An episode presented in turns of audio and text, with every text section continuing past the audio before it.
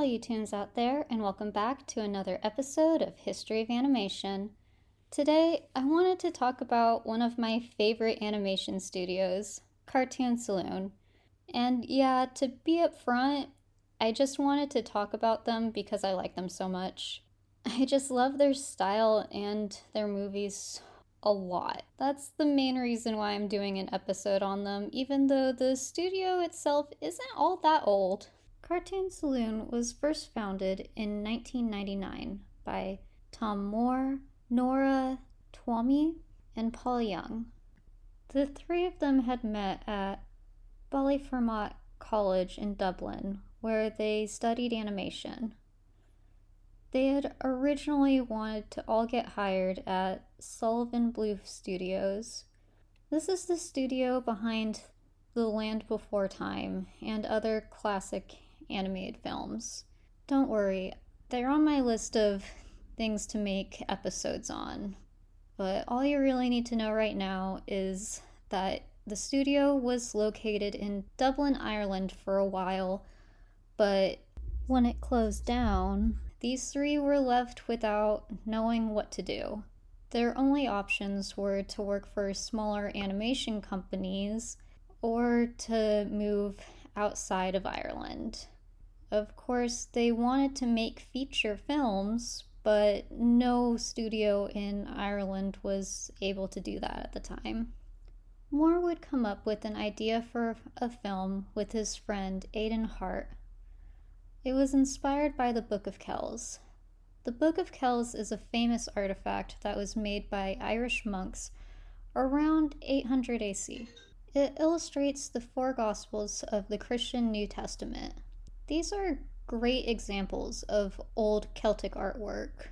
In 1999, Moore and Harte entered this concept into the Young Irish Filmmakers Grant Program and won the grant. This let them set up the studio. It was located in Kilkenny in a building that used to be an orphanage. The team was small, Less than a dozen of their friends left Dublin to join them there. At first, they didn't think they would be working there forever. In an interview, Moore said, We thought at a certain point we'd get real jobs at another studio, but it just kept going. I guess everyone working there thought the same thing that they would be making The Secret of Kells in a year or two and move on. But that's not what ended up happening. The first version of this movie was actually called Rebel Turning Darkness into Light. The plot was wildly different than what the end project would be. They were able to make a trailer for it and release that in 2000. They would struggle to continue work on this film when they met someone that had a lot of experience on films because they worked at Bluth Studios and they recommended that they go pitch it at Cartoon Movie. Cartoon Movie is a pitching forum for animated features. This is where companies get backers and make deals that keep the industry going. They were able to find backers, but they still had the hard part, which was making a feature length animated film with very little experience. Plus, as they continued to work, on Rebel, they kept constantly changing it. It is estimated that they did several hundred design passes for the protagonist Brendan before they settled on a final version. They also wanted the look of the film to resemble the art of the Book of Kells, which isn't easy to replicate. To do it, they would have to combine traditional art with digital animation. This made their own unique style, but it would take a while to get right. In the meantime, they would subsist on doing commercials and gig work to get by. The actual production of The Secret of Kells would finally start in 2005. Tomm Moore and, and Nora Twomey would co direct the film, over 200 artists would contribute to its production, and it would take a few years for it to wrap up.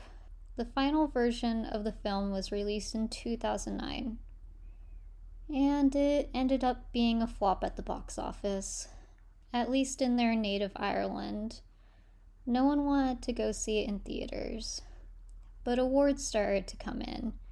It was nominated at the Annies and even nominated for an Oscar.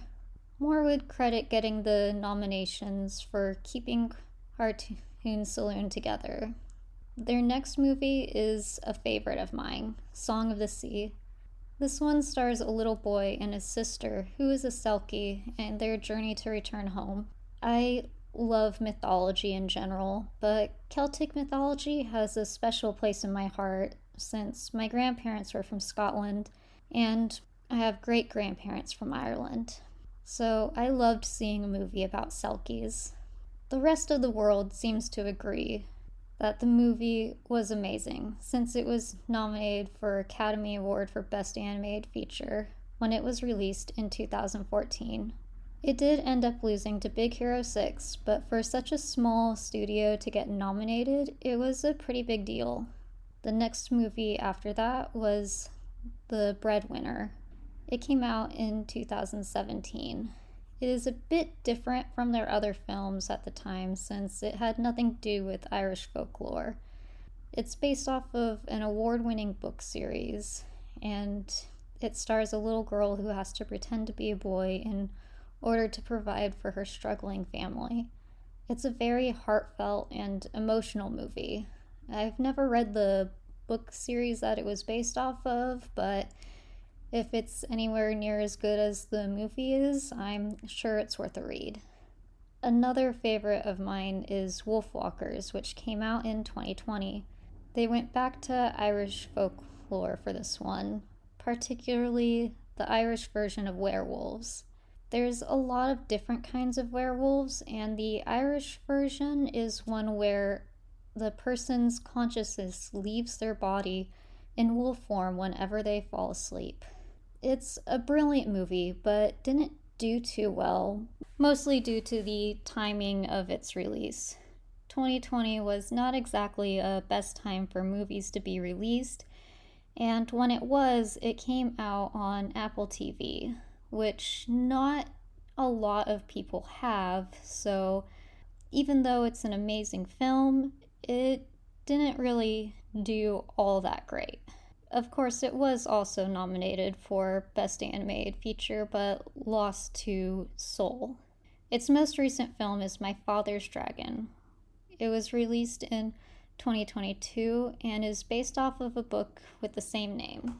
This one and Breadwinner were both directed by Nora Twomey, and I find it interesting that she's the one that tends to divulge from Irish folklore, while the other co founders tend to stick more with Irish folklore. Anyways, it's a cute movie and it's on Netflix. So if you have Netflix, I, defi- I definitely recommend giving it a watch. And well, now we're up to date, at least on their films. I didn't really go over their TV shows because I've never watched them. But I really hope that they continue to make great movies in the future. Again, they are a favorite studio of mine, so it's amazing to see what they are able to accomplish with such few resources. And that's it for now. Don't forget to like this episode and follow for more animation history.